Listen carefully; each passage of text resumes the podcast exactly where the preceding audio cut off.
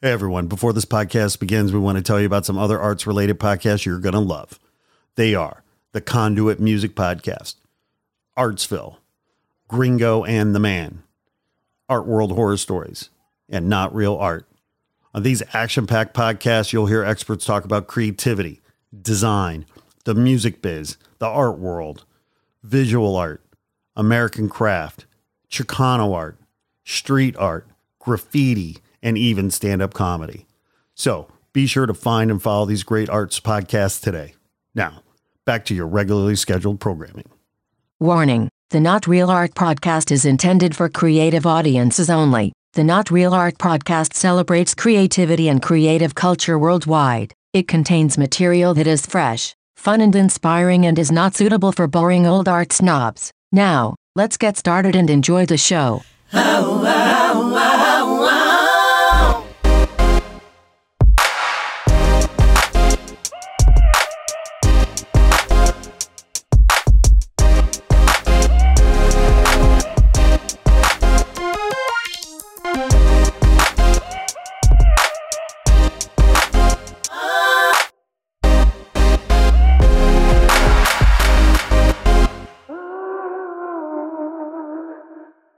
Greetings and salutations, my creative brothers and sisters. Welcome to the Not Real Art Podcast, where we talk to the world's most creative people. I'm your faithful host, Sourdough, and man, do we have a great show for you today. Today, we're going to meet Ronnie Pirovino of Articulate Services, LLC. Ronnie is an art collector, art advisor, NFT curator, strategist who hails from Denver, Colorado. You might have seen Ronnie's work because he's doing some important stuff. His projects with Christie's to help them connect their traditional collectors with the NFT space, and his accomplishments include, very interestingly, being the world's largest collector of KAWS artworks. Yes, the one and only KAWS. Our new friend, Ronnie Pirovino, is the world's largest collector of KAWS. How cool is that? Anyway, what I love about Ronnie is how he helps artists and arts organizations understand this new world of Web3 and NFTs and navigate it in a way that feels really comfortable and safe. And he's just such a really passionate advocate and empathetic advisor, helping us understand the Wild Wild West that is the new world of Web3 and NFTs. I love talking to Ronnie, super generous, gracious dude. I know you're going to love hearing from him too. So without further ado, let's get into this and hear from the one and only Ronnie Pirovino.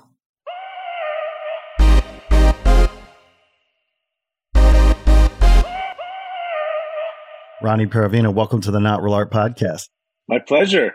Man, it's so great to have you here. I mean, you know, you actually found time out of your busy schedule to come chat with us. I'm so grateful. Oh, it's a privilege for me because, you know, it, it gives me an opportunity to really just talk about what I love. Absolutely. And we have that love in common, right? We're both art lovers.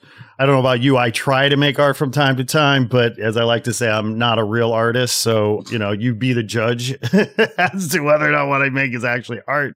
But this is my creative expression too. I like to Absolutely. approach these podcasts with that creative spirit and that integrity you know, that comes with good art. And so with our conversation today, you know, I was just thinking a little bit about how to approach it because I'm not going to front. I'm not going to sit here and act like I'm a big crypto guy with a big NFT collection. I'm not. You know, Yeah, yeah, I, I yeah. think I represent in this conversation actually a lot of artists, like like a lot of artists or a lot of people who are really fascinated, really curious, Mhm. maybe a little scared. you know, Absolutely. don't really know, you know, what to do, but they're fascinated. So, so I think in this conversation, I might represent you know, that artist or that neophyte who's trying to learn.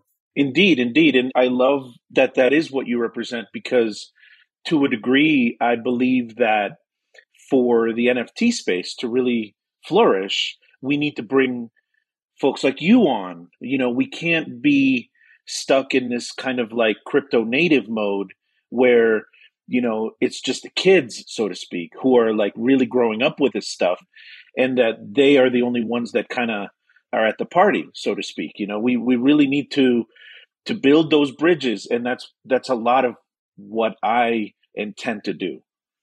Oh, right on, man. No, you and I are totally aligned around that because my whole thing generally, you know, before NFTs sort of exploded, I guess, in our little world, you know, the whole thing has been about for us trying to bring art to the people and people to the art, you know, to, you know, create nurturing a mass market for it. That's what artists need. Artists need regular folks to understand that they can buy original art for 500 bucks.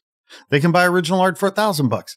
You know, we hear, or, you know, and that most original art available for sale out there is priced between a hundred bucks and 10,000 bucks, period. You know Absolutely. what I mean? It's just, and there's a ton of people out there that can buy that stuff if only they felt empowered and knew where to look and so on. And then so suddenly, you know, we have this whole digital explosion. And one of the reasons I was so excited to kind of chat with you is, you know, I don't know about you. I'm, I'm a, I was born in 1970, so I'm Gen X and I came up, yep. you know, from analog to digital. We saw it happen, didn't we? Absolutely. Oh, yes, indeed. Incredible. and, incredible. And so, and I think we may have been in Chicago at the same time because you went to Northwestern, yeah? That's right. Yeah. Yeah, yeah, yeah. I lived, I'm from, from the Chicagoland area. I lived downtown all through the 90s uh, during the oh, Bulls oh, yes. reign. That's it. So, That's yeah, it. so we.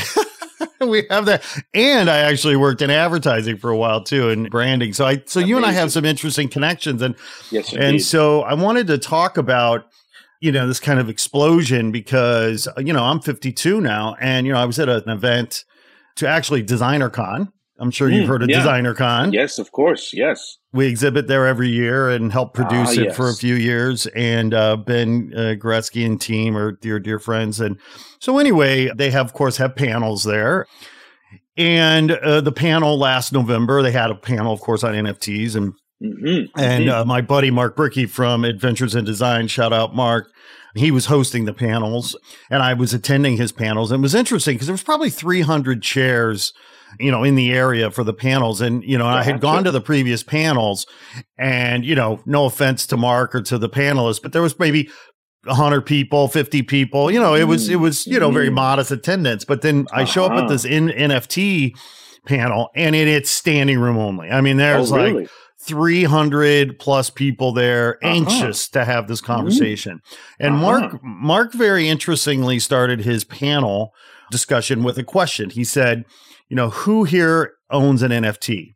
Mm. And mm. I was probably the only person that didn't raise their hand. I mean, 300 people raised their hands. Wow. Now, I was probably one of the oldest people there. I mean, I think the age range was somewhere between, you know, 15 and 30 or 20 or 18 and 35 something like that gotcha, right so gotcha. so it was um, it was amazing to me and then the next question was okay so out of all of you who have who own an NFT who has sold one for profit and virtually every hand went up Wow. And wow. so for me as a 52, you know, I was like, wow, this truly is, at least at this point, a young man's or young woman, young person's game, right? Yes, yes. And they're born digital and they yes. just see this thing, they see this whole world differently. Absolutely. And and so I'm just so fascinated because I don't want to be left behind, man. I want to be relevant. totally, you know? totally, totally. What's going on? Yeah, well, you know, it's funny because you know, during the pandemic, especially during that time, I was watching what my kids were doing. And I have a 10 year old and an eight year old. And uh, this is in, at this point, I, I think we're in 2020. And, you know, I was truly amazed by how they understood the Roblox economy. There's this whole world that, you know, really small children are kind of in the midst of and are being trained to sort of understand the metaverse and understand the economics of of digital assets. And they are being exposed to this you know from the moment that they are able to log into platform like Roblox. And Roblox believe it or not has become like this sort of generational training ground. And you know that is what gave me, you know, the real realization that digital assets are now something that we can look at from a perspective of ownership, from a perspective of collecting, from a perspective of owning. And this wasn't really possible before.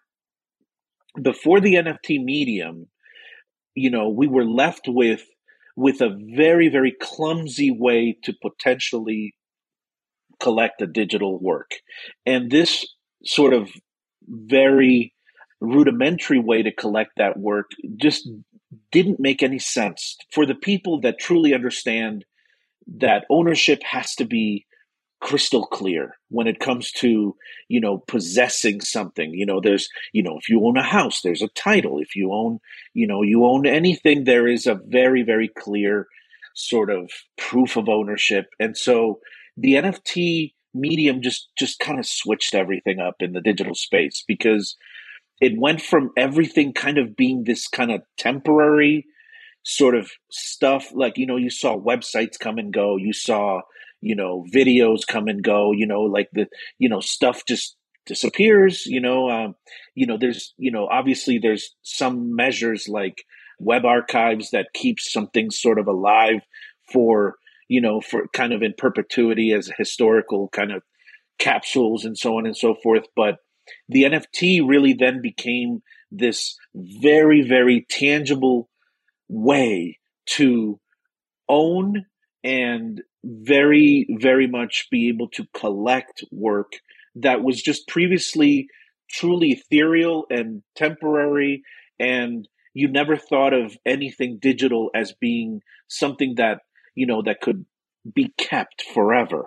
You know, it just had this feeling of like very kind of like transitory media. But all of that really has changed with the medium of NFTs because it really uses the blockchain to cement that permanence. And, you know, I often joke with folks that, you know, when we start to experience art on other planets, it's going to be NFTs.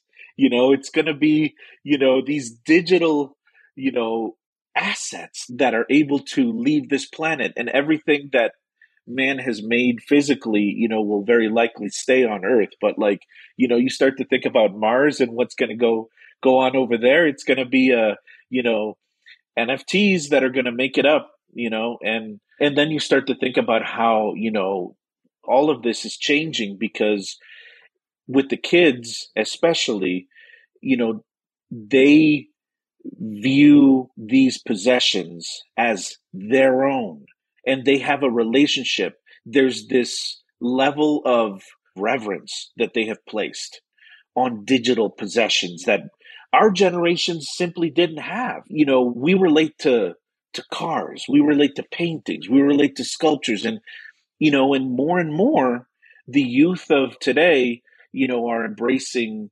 virtual assets as you know, as their works of art. And you know, for us it's really just kind of being open to that notion, you know, like not really kind of like thinking that that is something that we can't be a part of, you know, like it's, you got to kind of be open to it. And once you're open to it and you start to learn that, like, well, there might be something that really interests you. Now you have to kind of figure out how to buy that crypto, how to keep it in your wallet, which is to me, that's probably the hurdle that we're dealing with at the moment as the most significant kind of stumbling block, perhaps, on the path for greater adoption is this kind of technical layer that exists. Right. That seems to be the sort of primary barrier to entry for most folks, right? Because as I understand it, less than 1% of the world's population has a crypto wallet. Well, you need a crypto wallet to be able to yep. play, right? And this Absolutely. idea that, I mean, for me personally, like I think for anybody really, we want to, it needs to be easy to convert dollars to crypto and crypto to dollars, right? You know, like that's got to happen yes. pretty quickly. And I, I, know they're working on all that. And, right. but you've hit right. on so many things that are so important because – you know, a cake is made of ingredients, right? And you've sort of referenced several ingredients here that kind of power this whole thing. And, you know, I remember myself first reading about the blockchain, oh, I don't know, 2005 or something. And I, yeah. you know, and I was yeah. just fascinated. I was fascinated mm-hmm. because I understood early on that it was really at the end of the day a registry that yes. would a decentralized registry that would allow people to claim ownership around a given item or thing or whatever the case might happen to be record or whatever and i was fascinated by that and of course i wasn't i mean i don't don't remember when i first heard the term nft i heard crypto long before i mean you know crypto Absolutely. i read about you know a long time ago too but then all of a sudden you start hearing about NFTs and NFT art and you know, and it's been interesting because I think defining the terms is so important, right? And making sure that people understand what the terms are. And for me, I'll just speak from my own personal experience. I think I made a mistake, and correct me, you know, if I'm still making a mistake, but I think I was making the mistake of conflating NFTs with art. Mm-hmm. And I think what I started to realize was that no, no, no, actually, the NFT portion is the certificate of authenticity or the certificate Indeed. of ownership or the token that proves that I own this art piece that is attached Absolutely. to the. Now, do I have that right? You do have it right. And you actually are hitting on a very, very, very fascinating topic to me, which is terminology the vernacular, the vocabulary used to really kind of transact and underpin this sort of space. It is vocabulary that is being driven by crypto natives. And to a degree, this sort of sphere of terminology can be daunting and it can actually be a gatekeeping device. And to a degree, I think that it is intimidating. The terminology itself is a factor in all of this because you know you have to learn all this kind of new vocabulary to even understand you know what's going on because there is this technical layer and so the nft when you step back it is the technology and the people that produce technology that really have brought us this new medium. So they really haven't thought of like ways to make this broadly appealing. They really have, you know, this kind of native approach that is very insular in many ways. It sort of creates this very, very small community that is highly knowledgeable, but then the problem becomes, you know, really kind of massaging that so that there is a broader appeal and that people understand what all of this is without having kind of dive into this technical pool, you know, where like you got to learn, you know, about not only crypto, but you have to actually learn how to how to move a digital asset, an NFT, between wallets, and that there's this thing called gas fees, you know, and that, you know, there's an element of security that is absolutely necessary and involved. So, you know, it really kind of puts folks who are looking at all this at a disadvantage if they don't have that technical background. And and we are at a point where it's still relatively early. So all of this is being formed. So the early adopters, so to speak, they have taken the time to really learn, you know, the terminology and the ins and outs. And we're not there yet. I, I, I don't know how long it'll be. It could be a, a year or two, but we're moving forward pretty quickly. But we're not there yet for a more mainstream adoption where, you know, the whole process is just going to be simplified and there's going to be a level of comfort by people who, you know, who aren't, you know, natives to crypto, natives to this technology. But that's where we are right now.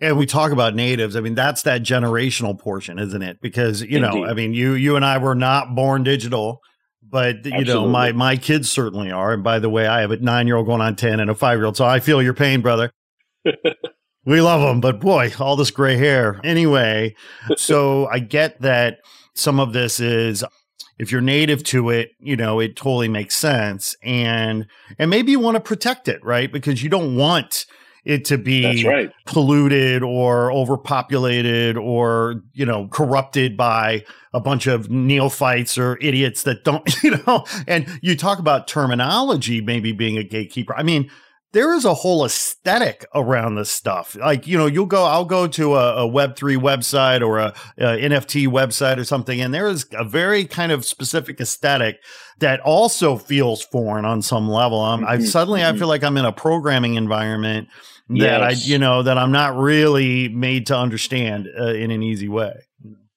Totally. That's another way that you know this stuff is sort of very cultish at the moment and very very kind of insular in ways that I draw parallels to, you know, things like Supreme and Stussy and, you know, these like really important streetwear brands that affected the culture, but they begrudgingly became mainstream.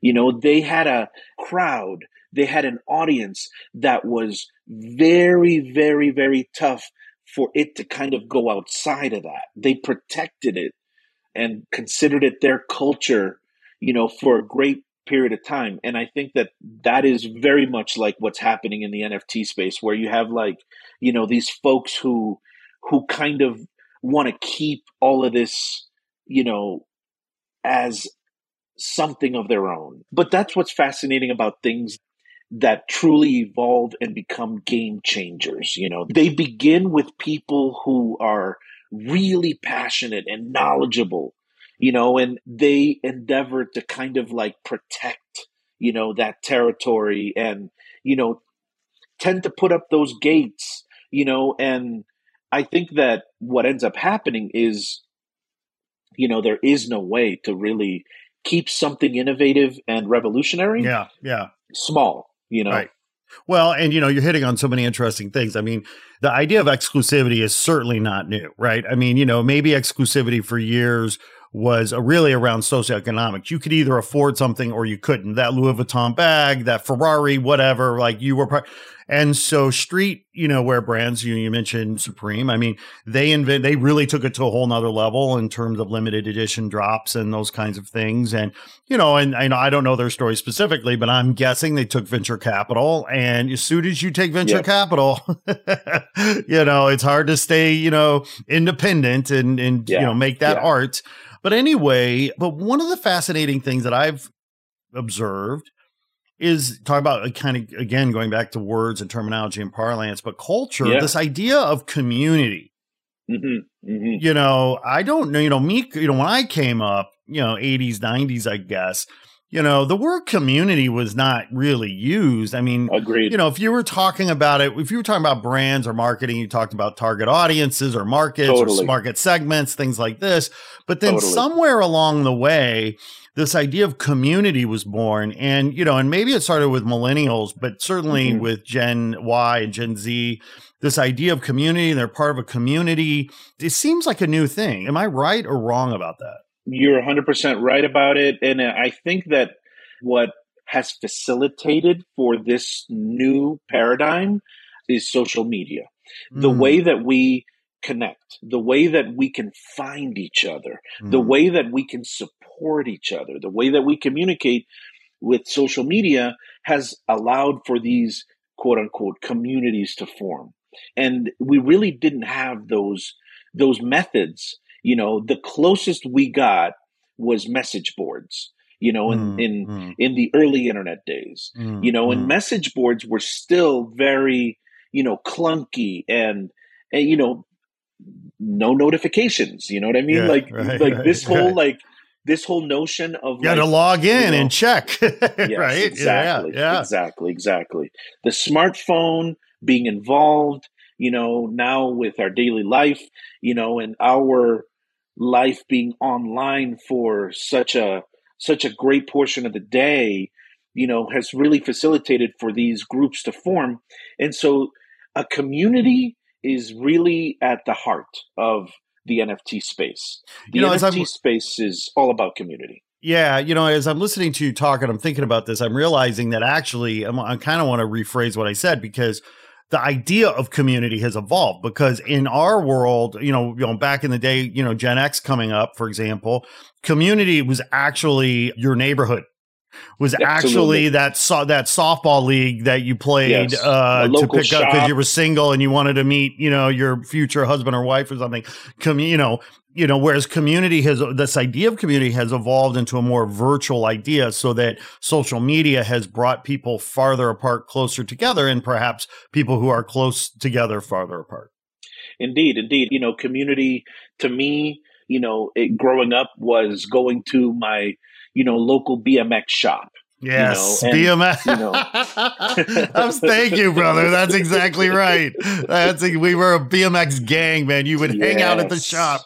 Right, right, right. And things today are really that multiplied by a thousand, you know, where, you know, the shop is now Discord, you know, and Discord becomes this force where everyone is communicating and you know people are really driving ideas and you know there's for those folks out there who are not familiar with discord discord is a new social media channel that is a sort of an a catch-all. It kind of is live chat but it's also Instagram, but it's also Facebook. It really is kind of like this amalgamation of all of the social media channels in one.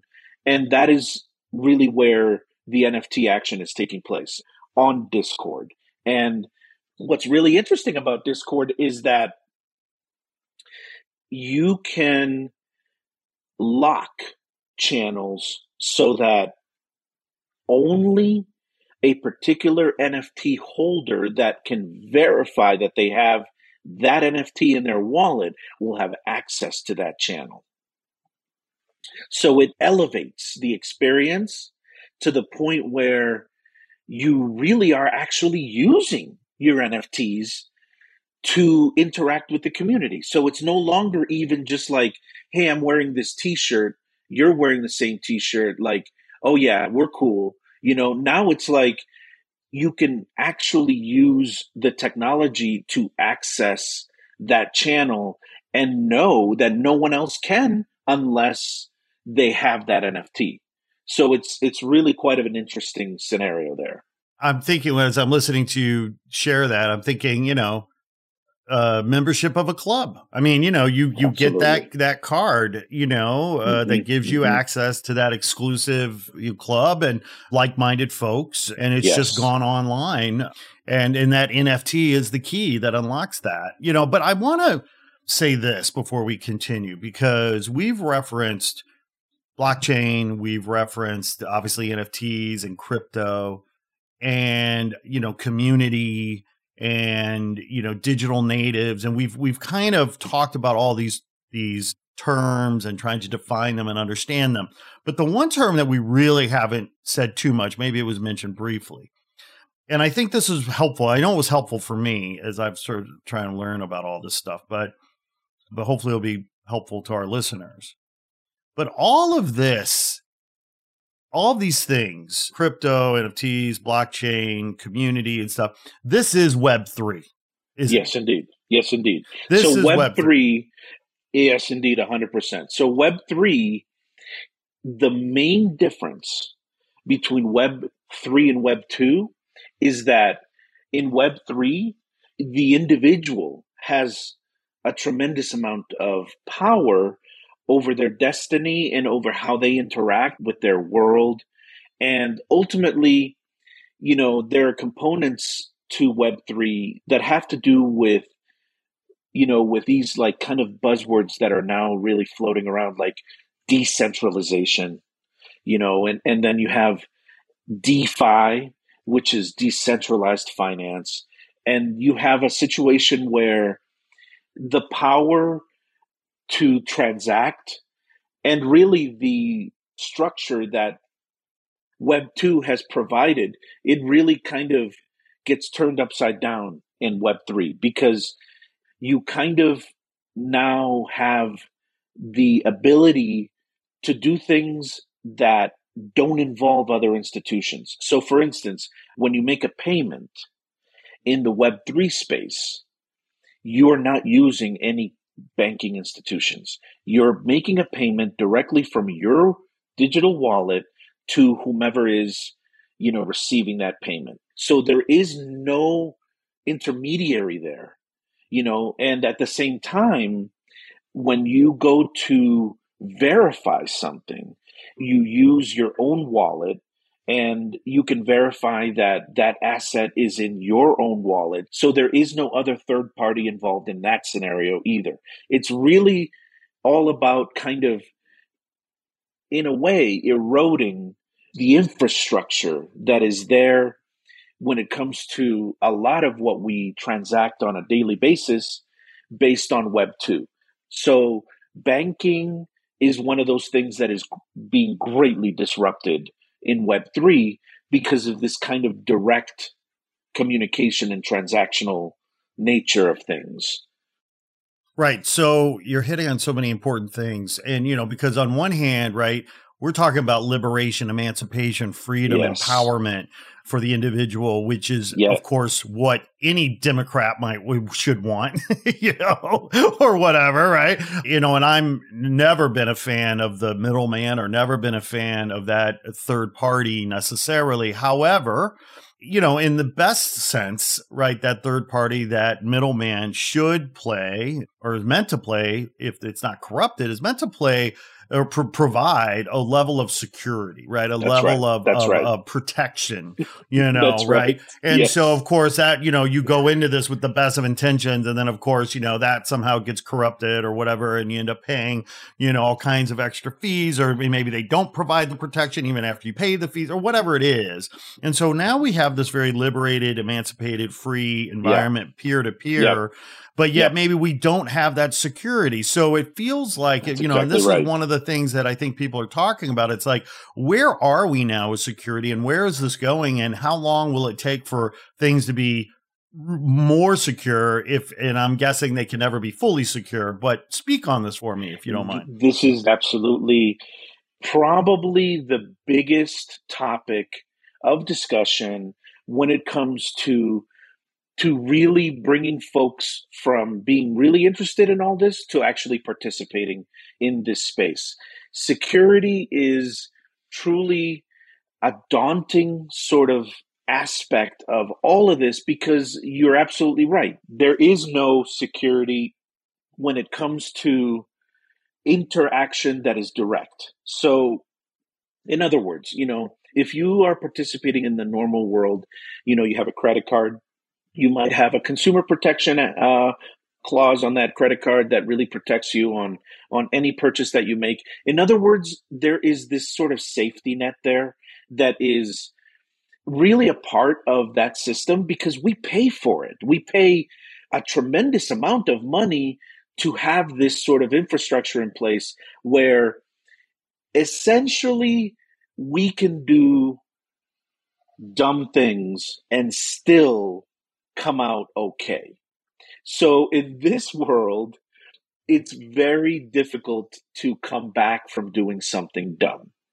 In other words, if you send your crypto to the wrong address, that's it. There is no recourse. The crypto is gone. It is not in your wallet. It is in someone else's wallet. And there is absolutely no recourse when it comes to that.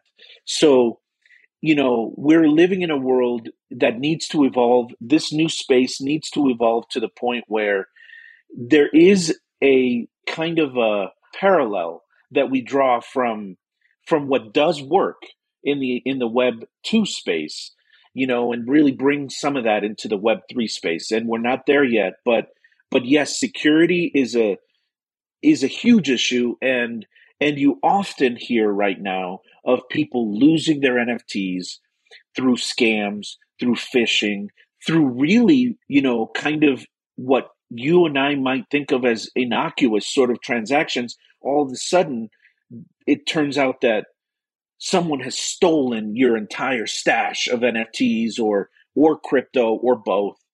And that's very, very much a concern for me because that's really what's going to prevent for a greater adoption of all of this. It is a high heightened sense of personal responsibility and it is you that are responsible to kind of really interact in the sharpest, most smart way and never letting your guard down.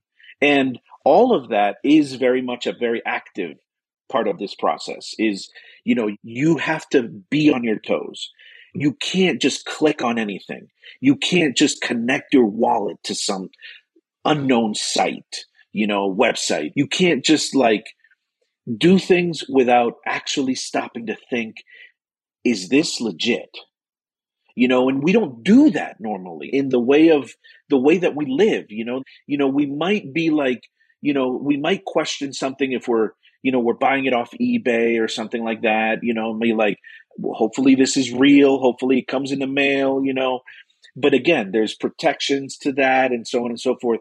But with the NFT space, with the crypto space, it really is you're flying by the seat of your pants without a net at this moment in time. And mistakes are very punishing. You know, like you make a mistake, you must learn from that mistake. There is no like, you know, repeating that mistake. You'll always come out a loser if you do that. You know, like, you know, I can tell you that like one of the most sort of heart stopping moments for me is whenever I transfer something I like double and triple and quadruple check that address. You know, because if I'm sending something to the wrong address, I know that that that's it. There's no recourse, no coming back. So, yeah, it's really like you can't be like casual about you know what you're doing. You can't like be like, oh yeah, clickety click click click clickety click, and then you know, oh wait wait wait, what just happened? Wait, like, yeah yeah. Well, it's funny. It's funny. I mean, I can barely keep track of my keys and iPhone. You know what I mean? Like, like I, it's, it's, it's, this is you know with great freedom comes great responsibility right? Yes, and exactly. and this is this is it. And you know any gold rush i mean is going to be dangerous right? And uh, which is why some people just sell shovels right? Because this is it's a wild wild west kind of thing and it's exciting but it's dangerous. And you have to be you have to manage that risk and go into it with realistic expectations you know, you you mentioned Discord, and you know, I was recently uh, a friend of mine was sort of explaining Discord to me, and I, she did a great job of it because I was wondering. I'd been hearing about it, and basically, yeah. and she's a she's a she and I go way back, and she's a Gen Xer too, and but she's sort of you know kind of in the world, and and she was just sort of simply saying, you know, Discord is fundamentally a portal to Web3, right? It Indeed. is this Indeed. gateway, this. And so she started to explain to me, and it sounded to me like I totally got it, you know, when she explained it. But the one thing that I keep hearing about, and I heard it from her and I've heard it from other people, and I and I'm going to use this also as a segue into kind of the second part of our conversation here a little bit, yeah. which is, you know, and forgive the crass analogy, but if you build a monster, you got to feed it. And so, you know, with Discord, yeah, sure, you can open that account and you can get that, you know, you get your channel going or what have you, but you've got to manage it. I mean, it is not, you know, it isn't, it can be a full time job and done well, it probably is a full time job. 100%. And, and this is the segue part, you know, for those new artists out there, you know, who are looking at the space, you know, and all they want to do is make art. You know, they they barely want to run their own business half the time. you know, sure, it's like sure. I talk to artists all the time, and they lament filing their taxes, and they lament, you know, having to write that invoice or whatever because they just want to make art. And yeah. so it's an interesting kind of conundrum because on one hand, you know, I think there's a lot of artists that want to be part of this cutting edge kind of community building and new way of monetizing their work and stuff but it also comes with real responsibility to to manage yes, that community right? yes it does and this is really another another really compelling new aspect to this world is that there is a relationship that is now expected between the artist and their audience prior to this age you know, an artist could really do their work and have their work speak for itself. And, you know, there was no real interaction between the artist and their audience, nor was there an expectation for there to be. Today, as young people have really been the driving force of this space. And as young people have become innate to being online all the time and to communicating with their friends and contacts and and whomever online on a very active basis they have now established this new norm for anyone that is producing something that is going to be you know really really responsible for that dialogue. So there's now a dialogue a conversation that is really an expectation.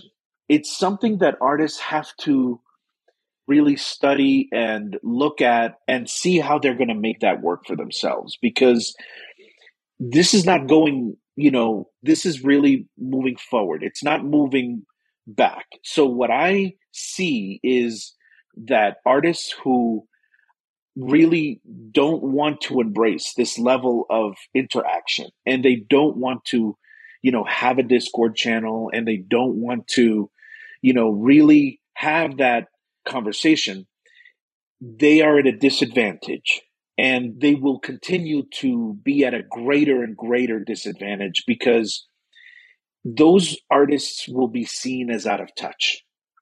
And they won't be perceived as current and as vital because what is current and what is vital is being driven by this younger generation that has set forth a new level of expectation for that relationship. So, in many ways, the relationship has evolved to the point where the ability for the artist to connect to their audience, well, that is no longer an option, it is an expectation. So, whereas before you might have had artists who, you know, who had a great blog you know, or had a great website or had a great YouTube channel or had, you know, a great Instagram, you know, that's now not enough. That's now something that might represent a, a sort of a bare minimum. What is now becoming really much more expected, especially as you enter this space, this NFT space, is this new level of interaction and communication. So, it is really fascinating how things are changing because for artists, they have to either figure out how to work with someone that will manage their community and and really give them the keys to sort of do that and to be their voice and to be the person that really kind of expresses you know what the artist is thinking or saying and have that person, you know, be responsible for that. Or the artist has to do it themselves. And I can tell you that a lot of young artists spend a lot of time on Discord and these social media channels to really build their career and but it it's paying off for them.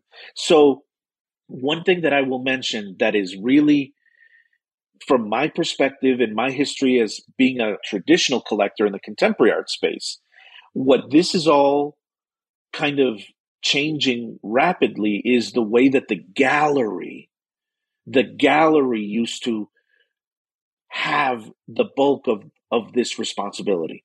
The gallery used to be that medium that allowed for the artist to kind of be in the back and for the gallery to be that mouthpiece and be communicating with the audience and and being that kind of filter and so on, that conduit.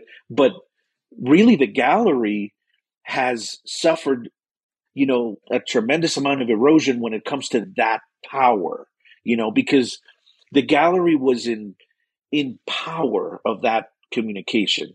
And now that has shifted to the artists themselves.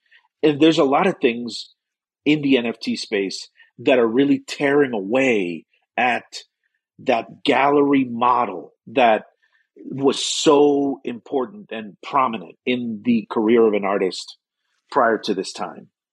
A hundred percent. And talk about gatekeeper. You know, my whole thing about, you know, the gallery system has been that, you know, quite frankly, it's one business model that doesn't serve 99.9% of artists. right? Absolutely. And it gets Absolutely. 50% uh, or Yes. more. And listen, it is fine to have a business model like that. What we need is more business models. What we need is more innovation. Absolutely. Yes, and indeed. that's what I love about everything we're talking about. Because I'm Yep. all for, and I know we're on the same page here. We're all for technologies and, and innovations that shift the power, you know, Yep. back to the artist or to you know to the individual, and moves away from this gatekeeping nature. And you know, and I think there's a you know, it feels like there's a reckoning. I mean, the the Paces and the Gagosians of the world, they're fine. They're not going anywhere. But Yep. the the smaller galleries, I mean, there was a reckoning, you know, during COVID, sadly. But but anyway, so it feels like there's eventually over time, anyway, they're going to figure out a way, right, to work together or not, I guess. But but we need this innovation one way or another. We do, we do. And galleries need to figure out a new business model and a new way to, you know, to be a component of the business, you know, of art. Because part of the reason why we're having such a strong response at the kind of erosion of the gallery is because that business model, you know, you said it, like it serves an extreme few. And it was never about really developing careers. It was never about, you know, bringing talent to the forefront. It is more about exploiting that Mm. talent. It is more Mm. about Mm. profiting from that talent. mm. It is more about really taking the best an artist has to offer and monetizing that and in fact the artist not benefiting to the greatest degree from their own efforts and that is really kind of just it's getting torn apart by this new you know this new paradigm that's moving in Absolutely. And it's a fascinating and I'm thrilled by it. I mean, you know, I but you know, my issue one I think one of the fundamental issues at play, and whether we're talking about the gallery system or whether we're talking talking about, you know, web three, if our goal is to put more money in artists' pockets, because that's our that's my goal. That's our goal. Everything we try to do yes you know, for 20 years has been about trying to help artists monetize their work in novel ways and that innovation, right? But the flip side of that is growing demand, Mm. growing demand, right? Mhm. Because one of the things that struck me, you know, when Clubhouse exploded uh, during the pandemic, you know, I was a fly on the wall. I was just listening, and it was interesting to hear, of course, artists talk about NFTs because that seemed to be what everyone was talking about. And it was the hope and the promise that NFTs stirred up was amazing because of course artists were feeling like wait a minute maybe this is the justice we've been seeking. Maybe this Yeah. is the silver bullet the idea of a smart contract to make royalties into perpetuity. All of this was Yep. amazing and quite innovative. And yes it's all true but again we've got to grow demand for the art because the market is somewhat limited. And so i think that's a big part of this right? It's like as we demo- you know democratizing art is one thing but that is what we're doing. But the flip side of that is growing demand and empowering regular folks to feel like they can participate. Absolutely, absolutely. You know, I think that we are on a track to grow this demand, and it really has so much to do kind of coming back to where youth are today and where they're going and how they embrace a digital asset as a possession. So to grow the demand is really going to have to be focused on the simplification of collecting the work of transacting within the space of security becoming a simpler concern and and I think that those are the things that are going to really be the the major doors to open you know this kind of technical stuff that we've been talking about the terminology the you know the issues involved with crypto and handling crypto and all of those things you know they're definitely preventing from this to grow in an exponential way that really brings the mainstream in. But we're starting to see brands come into the space. We're starting to see a tremendous amount of experimentation with you know the media music you know outside of art movies. Like there's a whole lot of activity going on in these sort of different spaces that are continuing to spur the conversation on and the interest is there. It's just really to grow it where like you know you start to see millions of people who are you know relatively casual about technology come into this you know we're going to have to have more solutions that are simple and succinct you know and all of that is coming.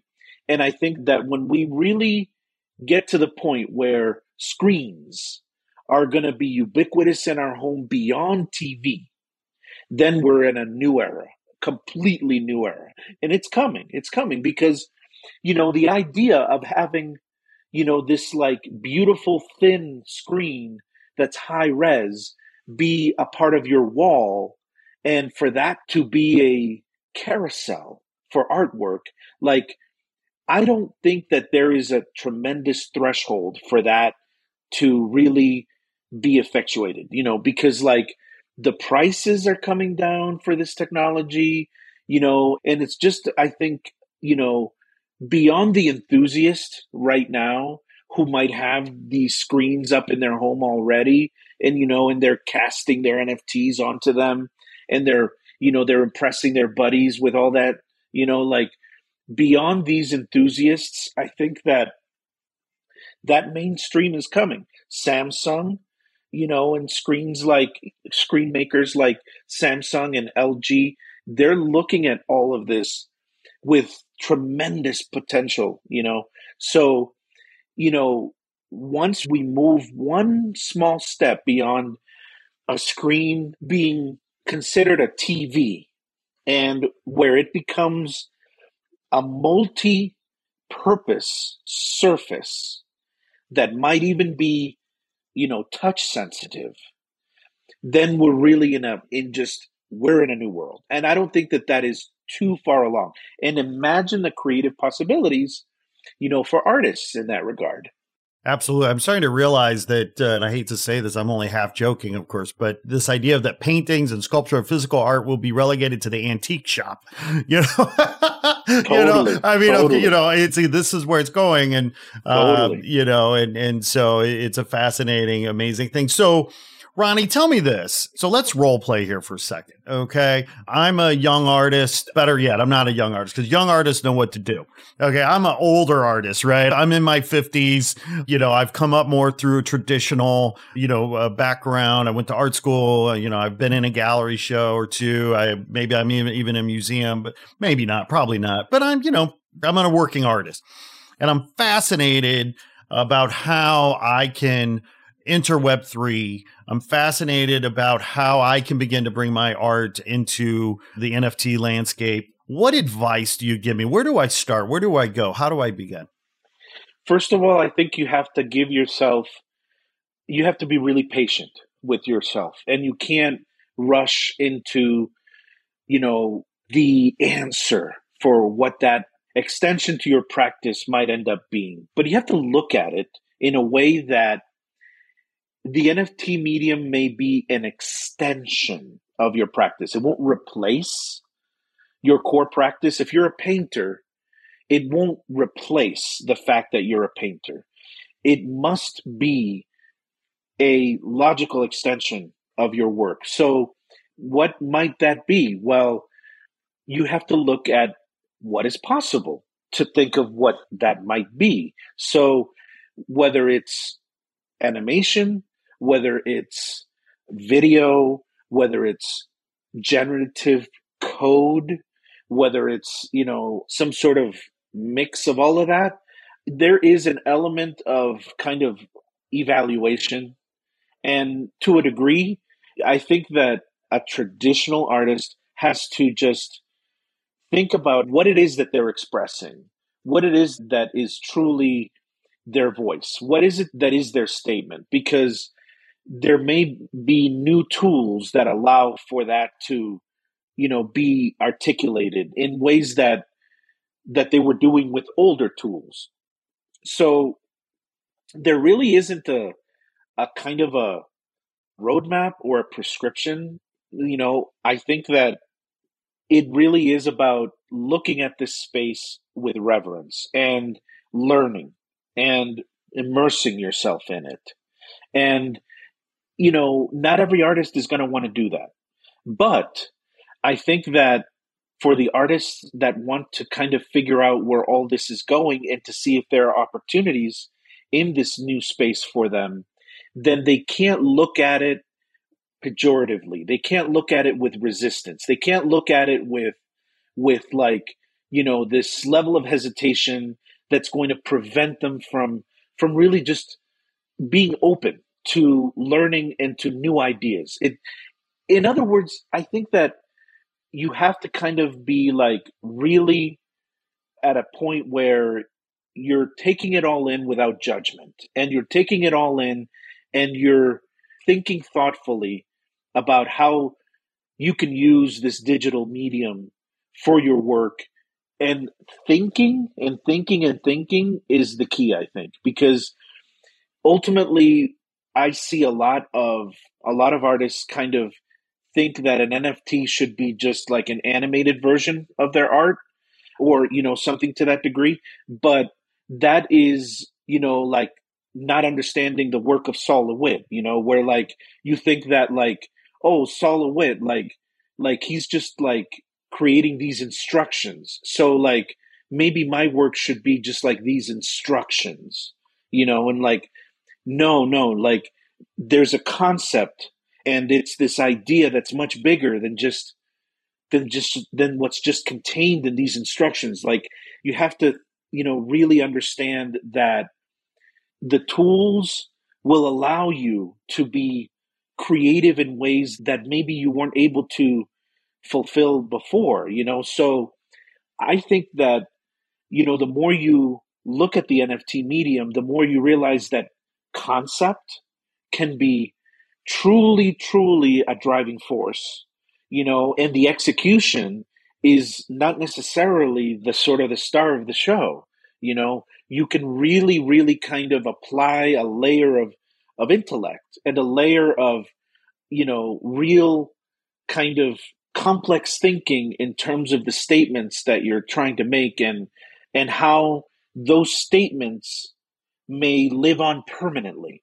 You know like a painting is something that you know you think of it could last many many years hundreds of years. But for an artist i think to start to think about using the blockchain so that their work lives on literally forever starts to give you another perspective as to how like you might be able to channel your voice and you know and kind of that crazy infinite timeline that you're now dealing with and you know where you want to go with stuff like that yes, you know? yes.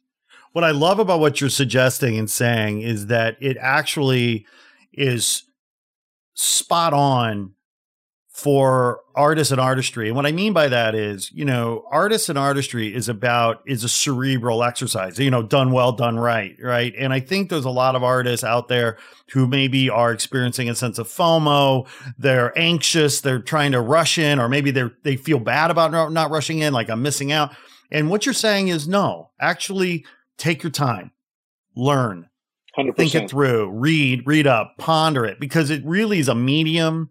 And you want your art, if you're an artist, is trying to say something, figure out what you want to say in this medium. Don't worry about, you know, rushing in because at the end of the day, that's a recipe for failure. 100%. You know, I see so many artists that think that that we're in some sort of sprint, that we're in some sort of like, you know, race to get to that finish line. Like I must put out an NFT to be relevant, you know, but really, you know, you have to think about, you know, how that works, you know, in your normal art practice. Like, you know, would you rush a painting? You know, would you rush a sculpture? Would you, you know, because like, you know, people are waiting to see it. Like, you know, are you, does that change, you know, the way that you approach your work? Because like, it shouldn't it shouldn't because really, you know, the successful artists who are, you know, really making tremendous moves in the space are really dialed in. They have these sort of components to their work that are, you know, extremely well thought out. You know, you have guys out there, and I will name a few Mad Dog Jones, FVCKRENDER, Victor Mosquera, Beige, Dot Pigeon, Skygolpe, etc., etc. These artists, some of them, like Sky Golpe, for instance, is a graffiti artist. Yet he has blown up in the NFT space because he's bringing some of those concepts that he developed on the street into this digital medium. And a guy like Mad Dog Jones, he grew up in a family that produced stained glass. So the colors and the compositions and the lines that he, you know, grew up around, that has been integrated into his work in this space. And so, you know, it's so much about kind of like finding that path that really is the synthesis, you know, this real thoughtful way to take what you know and what you're expressing and using the medium to its fullest capacity. What you're referencing, I think, is a, an organic extension, right? Like it's got to feel and be organic to who you are, right? Absolutely. Absolutely. That's not easy to figure out. You know, that's a challenge. You know, it is. But I think that the artists who meet that challenge with, you know, vigor, you know, and embrace the possibilities, they have a whole incredible new path ahead. You know, they can really embrace something new. That's, I think, you know, ultimately with digital artists, probably a little easier, but that doesn't mean it can't be done. Like I was saying, you know, I was really fascinated by how Skygolpe has, you know, taken his, you know, his sort of thesis. So, like, I'll give you a really quick summary of like some of the innovative things that he would do in London when he was running around with Banksy. What he would do is that he would draw lines on the street around shadows. And so those shadows would only appear at a certain time. So then those lines then became these like weird sort of representations of what was there and what might be there again. But if you're not there at the moment when that shadow is encapsulated in those lines, then you really don't know the full story. And his notion of like playing with this like weird concept of time and how art can be like this like fleeting moment, but at the same time it can capture something really solid and meaningful. Like he brought that into the digital space and and his work is now you know really informed by that thesis by this notion of like shadow and time and you know and fleeting the fleeting nature of life and you know everything around us. And so you know i would say that that's someone who really sat down and thought about what they're saying and what it is that they want to convey. And brought it into this digital space. Ronnie, why do you love art? Why do you collect art really deep down? Like, eh, eh, you know, clearly you're so passionate. What is it about art that makes you me, a happy person? Yep, yes. Yep. Yep. Absolutely. Absolutely. To me, it's, it's really about communication. You know, I really love art, especially because the communication inherent is multidimensional and it's not necessarily you know the same for everyone. You know it's the way that you look at something and then you know the way that your mind kind of responds to that. And there's this wonderful sort of feeling that i personally get around art that is like it draws me out to another world. You know it brings me into a meditative state of sorts. You know, I look at something and it's, you know, it pulls me out of, you know, the realities of every day. You know what I mean? Like, you know, and I say that kind of, you know, not wanting to sound like art is like this like mystical thing, but I do believe that art has the best art has tremendous power to bring you into sort of another dimension where you're like really dialed in to what is happening in that world, you know? And to me, you know, like the greatest art is still from a movie, you know, like, you know, in a movie, you're there and you're purposefully engaged for a period of time. Well, for a piece of art, you know, you look at it and it's sort of like this moment in time, potentially. And, you know, whether it's a sculpture or a painting or it could be an animation, I mean, it, at the end of the day, these, they're just glimpses of something. And I just love, love, love being able to kind of dive in to, you know, kind of the artist's mind, you know, and, you know, thinking about where they were coming from on, you know, like how their life experience has led them to this, you know, to this rendition, you know, and all that stuff. It just, it's just, it's fanciful. It makes me imagine and wonder. You're such an advocate, you know, and for artists, really, at the end of the day, I think. And, you know, Christie's has connected, you have this relationship with Christie's now, and you're advocating for artists within that you know organization which is very traditional in its nature and yes, you and, and, yes. and, they've and they've reached out to you to help them connect to this new world. I mean what an honor what a privilege.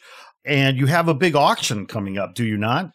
Yes yes. So it's next month and it's called trespassing and it's our third version.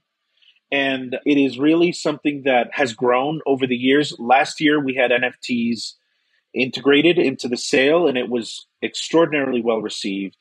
And it really brought a whole new life to that particular event. And this year we have a lot more NFTs in the mix of the contemporary, and it just creates this really dynamic dialogue, you know, and you're able to see those dots, you know, and that's part of what I aim to do is to connect these spheres that might seem, you know, apart, but really to have that dialogue you know, in between these spheres, you know, where, you know, we can talk about why that NFT is important, but we can also talk about why this, you know, contemporary art piece is also important. Mm, mm. You know, we probably touched on some of this, but you know, what are some of the challenges and barriers that you're seeing as you try to, you know, bridge these gaps from for Christie's to some of their more high profile collectors? I mean, it must I mean, talk a little bit about that. Yeah, well, you know, the average Christie's client is a senior citizen, mm. believe it or not. Sure. I mean, it makes sense. It makes yeah. sense. Those Yeah, they've got all the money. got all the money. But, you know, I think that what I'm finding exciting is that I can kindle a dialogue amongst different generations. And that is really exciting to me because ordinarily that older generation may have nothing to talk about with the younger generation, literally nothing. But I'm trying to give them something to discuss. And the young people are able to sort of have something of their own that is relevant and vital. And the older folks sort of are a component of that mix that if they see the appreciation from the younger generations, then they are they start to to lower their barriers because they know that things change. You know, Warhol was a groundbreaking artist before he was doing his his pop art. You know, in Lichtenstein, you know they were laughed at. They were literally like jokes within the art world, and I mean, obviously they're they're titans today. They are definitive of their movements in art. And, you know, I think that we're at exactly at that time with NFTs is, you know, you you have the folks who have this tremendous amount of resistance, but then you also have the advocates and the evangelists, such as myself, who are, you know, in that spectrum. And I'm not trying to change anyone's mind. What I'm trying to do is to spur dialogue, to create a conversation. So I don't want to argue whether an NFT is good or bad. You know, I want to talk about what the medium is doing today and who are the driving forces in that medium. And so, you know, there isn't a right or wrong, in other words. You know, I'm trying to really harness a conversation that can take place between generations and have a forum to do that in. And Christie's has provided the flexibility and, you know, and the accommodation for this dialogue to take place. And I'm, you know, incredibly grateful for them for doing that because they don't need to, but but they do need to on the one hand because they are now looking at the future. And what is driving the future? Where is their business going? Is their business going to be in selling old masters? No you know they're increasingly young folks are not interested in those historical works. Where are those works going to go? I don't know. That's a different question. Museums are having problems. Museums are having problems bringing in young people because it's not exciting. We need for art to be exciting for young people to embrace it and to, you know, to keep driving it forward without excitement, without a level of, of real zeal and joy, then, then we're really at a tremendous disadvantage. And NFTs, no matter what you want to say, have created an incredible amount of energy and have brought people into collecting that weren't there before. And these young people, it's their gateway. They will evolve as collectors. I started collecting KAWS toys, and that was the very, very beginning. That was, you know, that's what made sense to me as far as, hey, you know what? Like, you know, I don't want to collect that Warhol print. It means nothing to me. But this KAWS joint, this Mickey that is like, I don't know, is it dead? Is it like, what is it saying? It's, it's hilarious. I know that. Like, you know, and, you know, like that began an incredible journey that I'm now, you know, 20 years deep into. NFTs are doing that for young people. So if anything, if anything, we have to look at how excited these young folks are about this and how this is their gateway. This is their beginning this is how they will evolve, you know? And so you have to kind of look at it from that perspective, you know, where like, you know, who's ultimately going to be around, you know, at these auctions, at these events, at these institutions, at these venues in 10 to 20 years, you know, and, you know, we have our answer, you know, and, and it's going to be, you know, the bored apes, you know, it's going to be, you know, these, very, very meaningful NFT projects that have become a part of the culture through the youth on the most in the most organic way. And this is what they know. This is what is meaningful to them. Like you ask somebody like why would you pay six figures of money for a CryptoPunk? well the fact is that there's more to it than just the image there's an incredible amount of history. And going back to where we started, the community. There is a community that supports that work that is ultimately what is meaningful to them. And I think that that's that's what we have to kind of think about when we look at NFTs and you think, well, are they the future? Are they not? Are they a part of where everything is going? I think the answer is clear that they are. And it's really just looking at what the young folks are interested in. This is what they're embracing. You know, you've just hit on so many things that I have to have you back for part two. Okay. because, right on, right on. because, you know, I this idea, it. I'd love to have a whole conversation around the psychology of a collector versus the psychology of an art lover mm, and mm-hmm. how those things uh, are similar and different, right? Absolutely. Because you you mentioned the bored apes and you know, it was, you know, so many artists that I know were, of course, hugely offended. right. Yes. And I, I was can, like, I no, it's imagine. not about collectors are collecting things because they're rare, you know, yes. and it, they yes. don't really give uh, many of them don't care maybe about the quality of the art but that it's the scarcity of it is what is so powerful you know indeed indeed and there's a key word and when i come back we can really dive into this there's a key word a key word that is really a very, very deep topic in art and how NFTs relate to art. And that word is utility. Utility. So you can't explain the relevance and the import of the Bored Apes without going into an essay on how utility is the true underpinning for that project. Mm. Oh boy, what a cliffhanger. I love this.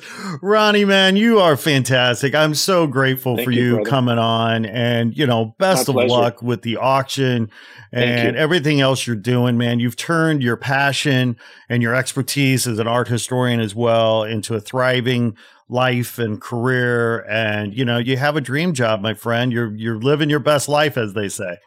I appreciate that very much. I feel the same way. I'm super, super fortunate. I'm, I love every minute. You know, the notion of being able to, you know, to work in this space while it's sort of literally evolving, you know, kind of history in real time. This is all super exciting for me.